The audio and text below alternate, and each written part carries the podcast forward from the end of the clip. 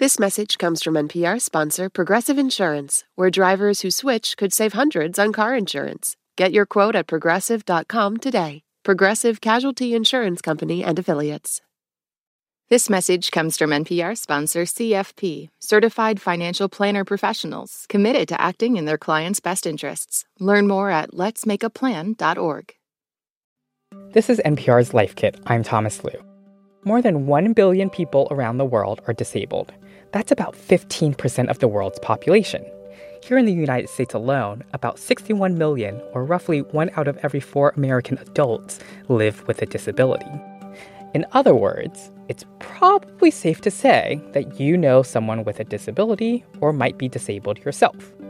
But here's the thing as common as disability is, not many people are comfortable knowing what to say or how to interact with disabled people to so many people, it remains a mystery. It remains this scary and overwhelming topic. It's taboo. We don't talk about it, but it's just something that's part of what makes people who they are. That's Emily Ladau, a disability rights activist, speaker, and writer. She's the author of the book Demystifying Disability What to Know, What to Say, and How to Be an Ally. In her book, Emily writes frankly about disability ableism, and allyship. But she's careful about speaking for the entire disabled community. Community is a challenging word when it comes to disability because it's challenging to encompass everybody's experiences under one umbrella. To help us begin to understand disability, Emily has come up with a very specific metaphor a pizza. No two pizzas are alike, and each pizza has its own set of toppings, and each of those toppings are different circumstances, different parts of our culture, different parts of what makes us who we are. And I know it might sound silly or reductive, but I use that metaphor very intentionally because I want to take away that sense of taboo that is so often associated with disability. This episode of Life Kit, Demystifying Disability Things We Can Learn, Say, and Do to Make the World a More Accessible and Inclusive Place for Us All.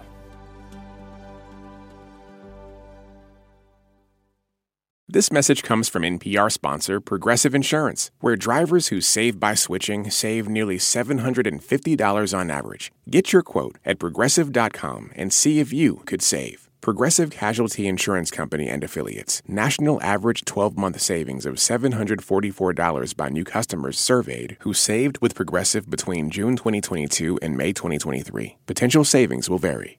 Support for NPR and the following message come from our sponsor, Whole Foods Market. Host a celebratory brunch for less with 365 by Whole Foods Market, featuring wallet happy finds like cold smoked Atlantic salmon, mini quiches, organic everything bagels, and more. Plus, visit the floral department and jazz up your table with a beautiful bouquet of big, bright, sourced for good flowers. When the brunch has to be perfect and delicious, go to your local Whole Foods Market. This message comes from the Kresge Foundation. Established 100 years ago, the Kresge Foundation works to expand equity and opportunity in cities across America. A century of impact, a future of opportunity. More at kresge.org. Your book, it's titled Demystifying Disability. Why do we need to demystify disability? And I guess the more important question is could you define disability for me? What does that mean for you? To me, disability is quite simply a natural part of the human experience. And so there is no singular definition that can be used. But at the end of the day, I just describe it as part of what makes someone a human being. And unfortunately, that's not how everybody understands disability because we've been socialized to think about it as this deeply negative and shameful thing. Right. You emphasize that no two disabilities, no two people are alike. This sort of one size doesn't fit all model. Just between you and your mom, you've you've experienced this, right? 100%. So, my mom has the same disability that I do, as does her younger brother, my uncle. It's a genetic disability called Larsen syndrome, and it's pretty rare. And it's even more rare to have multiple people in the same family who have it although it is something that can get passed on from generation to generation, but it manifests differently in different people. So even within our own family, we are a microcosm of what it means to have a diversity of experiences with one disability. The history of the disability movement is pretty long, right? And you start at the turn of the century, kind of in the 1900s. I know this might be a, a tough task to ask you, but could you give me a big, broad rundown of this history? I'm, I'm particularly curious and interested about the history that we might not have learned in typical American schools. The first thing I like to remind people about disability history is that all of human history is disability history, but we ignore that part of our history and in fact, it's not at all taught in most schools. And so that leads to us being socialized to think that disability is something that either simply does not exist or doesn't matter or we shouldn't talk about it. But that mm-hmm. couldn't be further from the truth. And ultimately, I decided to start talking about disability at the turn of the 20th century because that's when a lot of the momentum picked up that ultimately shaped the way that I live today. And mm-hmm. at the turn of the 20th century, disability history was mired in this awful eugenics mindset. There was this belief that disabled people should not reproduce, this belief that disabled people did not belong in the world. And that mindset is not something that's gone away, especially with the COVID 19 pandemic and conversations around healthcare rationing. And so, unfortunately, and probably largely because we've not learned it in classrooms, history tends to repeat itself.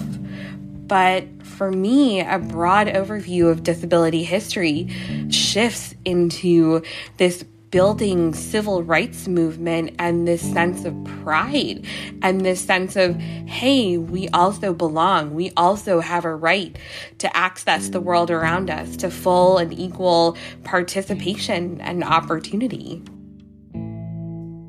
There's a chapter in your book that you spend writing about the words we use and how we use them. You write, it's important to think about how we talk about disability because the way we talk shapes how we think, and the way we think shapes how we talk. Tell me what you mean by this, and, and why is there such an emphasis on word choices? I think that a lot of people assume when I talk about language and disability that I am becoming very bogged down in semantics and why does it really matter mm. what people say? But the truth is that language is one of the most important signals that we have to demonstrate our acceptance and or rejection of a person's identity. So I am a big proponent of not shying away from the term disability because why do we need to dance around or avoid a term? Terms like special needs and differently abled don't really make sense to me because why are my needs special? Every human being has right, needs. Right. My only special needs really are for you to fan me and feed me grapes. and as for being differently abled, some people can solve a Rubik's Cube and some people can contort themselves into the shape of a pretzel. Some people are really good at math and some people are really good at learning languages. Everybody is differently abled. So instead of using these terms that honestly kind of cancel themselves out, just use the term disability. And that, in and of itself, will help with the mindset shift to normalize disability as part of the human experience.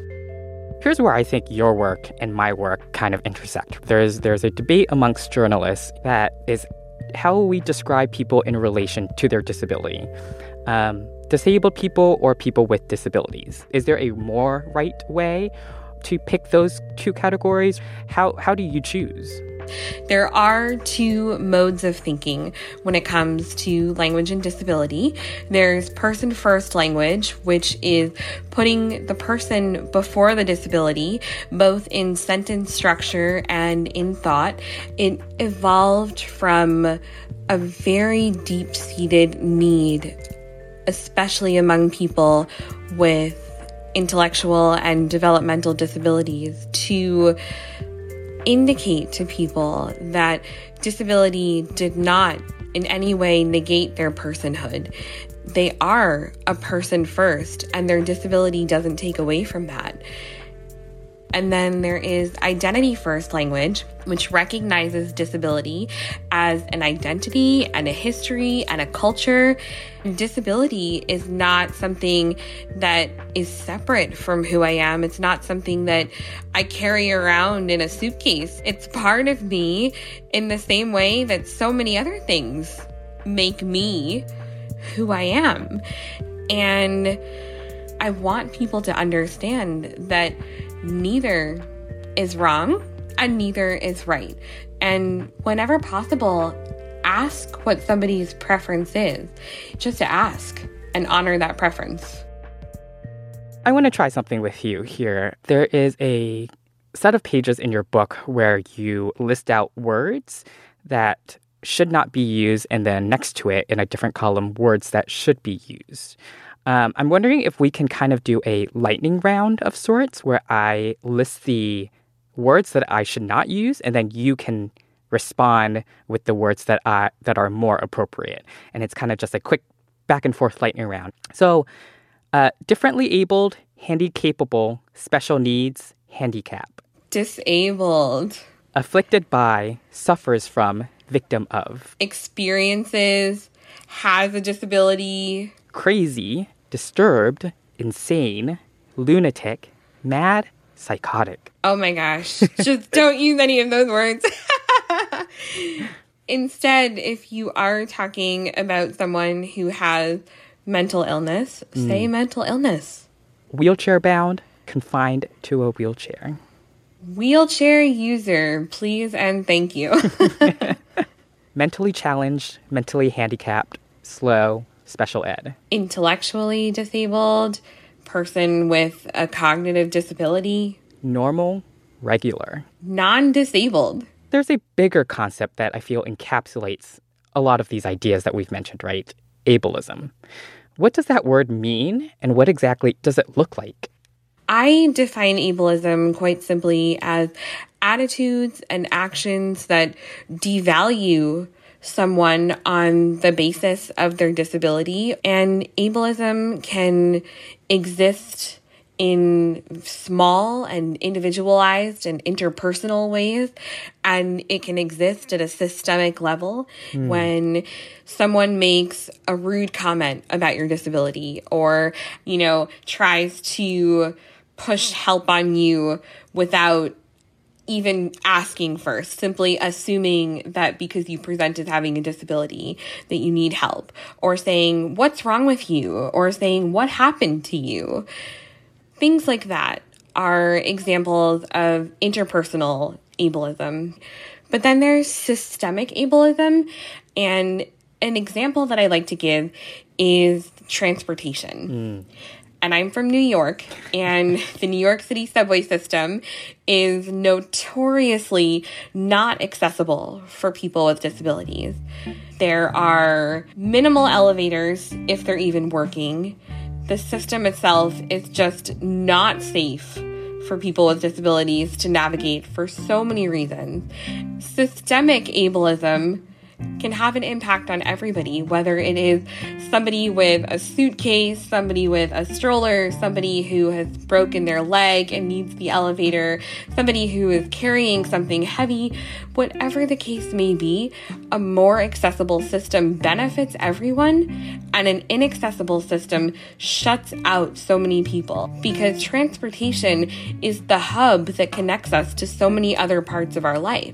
So, for example, if someone with a disability can't access public transportation, that has ramifications for accessing employment, accessing education, mm. healthcare, socialization, going to vote, right? Whatever the case may be, if one system is inaccessible, if one system shuts out people with disabilities, that's incredibly ableist because it prevents disabled people from full and equal participation in the world around them. Emily, say I'm someone who's just starting out on this journey of wanting to be a better ally.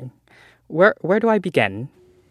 If you're going to be a good ally to the disability community, first you need to remember that no one is absolved of the responsibility of being an ally.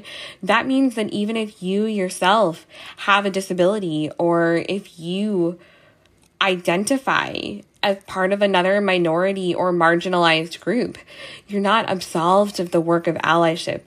The more that I work in the spaces of disability activism, the more I am forced to reckon with the fact that in many ways, I am the typical picture of disability to so many people.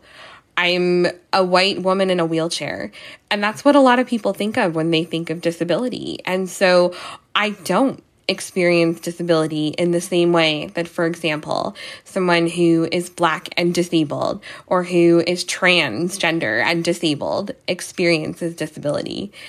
So to me, being an ally looks like asking yourself, who's at the table? How do we get to the table? Right. Once we're at the table, who's leading the conversation? What actions are we continuing to take? Allyship is not about simply holding the door for someone or using correct terminology and then washing your hands of it, calling it a day, and saying, Hey, I was a good ally today. Hmm. It's a constant evolution, it's a constant learning process that can be challenging. But when we know better, we can do better. That was disability rights activist Emily Ladau. She's author of the book Demystifying Disability. Here's a quick recap from our conversation with Emily. First, remember, it's a okay to say the words disabled or disability. They are not bad words, no need for euphemisms. Disability is part of our shared human experience.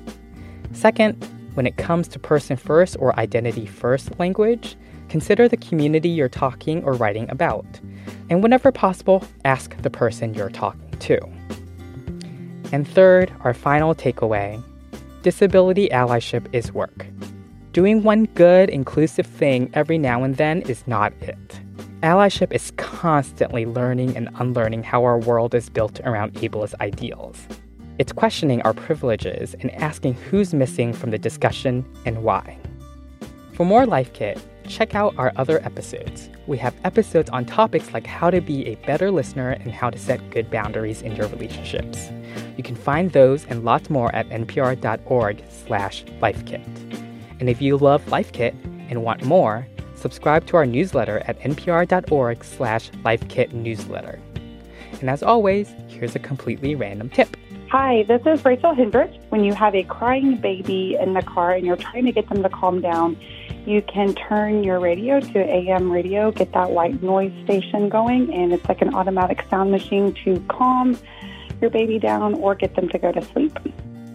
If you've got a random tip or an episode idea, please leave us a voicemail at 202 216 9823 or email us a voice memo at lifekit at npr.org. This episode was produced by Sylvie Douglas, Meghan Keane is managing producer, Beth Donovan is the senior editor, our production team also includes Clare Marie Schneider, Janet Woojeong Lee, Andee Tagle, and Audrey Nguyen. Beck Harlan is our digital and visuals editor. I'm Thomas Lu. Thanks for listening. This message comes from NPR sponsor Charles Schwab with their original podcast, Choiceology. Hosted by Katie Milkman, an award winning behavioral scientist and author of the best selling book How to Change, Choiceology is a show about the psychology and economics behind people's decisions. Hear true stories from Nobel laureates, historians, authors, athletes, and more about why people do the things they do. Download the latest episode and subscribe at schwab.com slash podcast or wherever you listen. This message comes from NPR sponsor, the Schizophrenia and Psychosis Action Alliance, shattering barriers to treatment, survival, and recovery. People with schizophrenia can recover and thrive. More at wecanthrive.org. What does it mean to be Black in America? In NPR's Black Stories, Black Truths, a collection of stories as varied, nuanced, and dynamic as the Black experience, you'll hear it means everything. Search NPR Black Stories, Black Truths wherever you get your podcasts.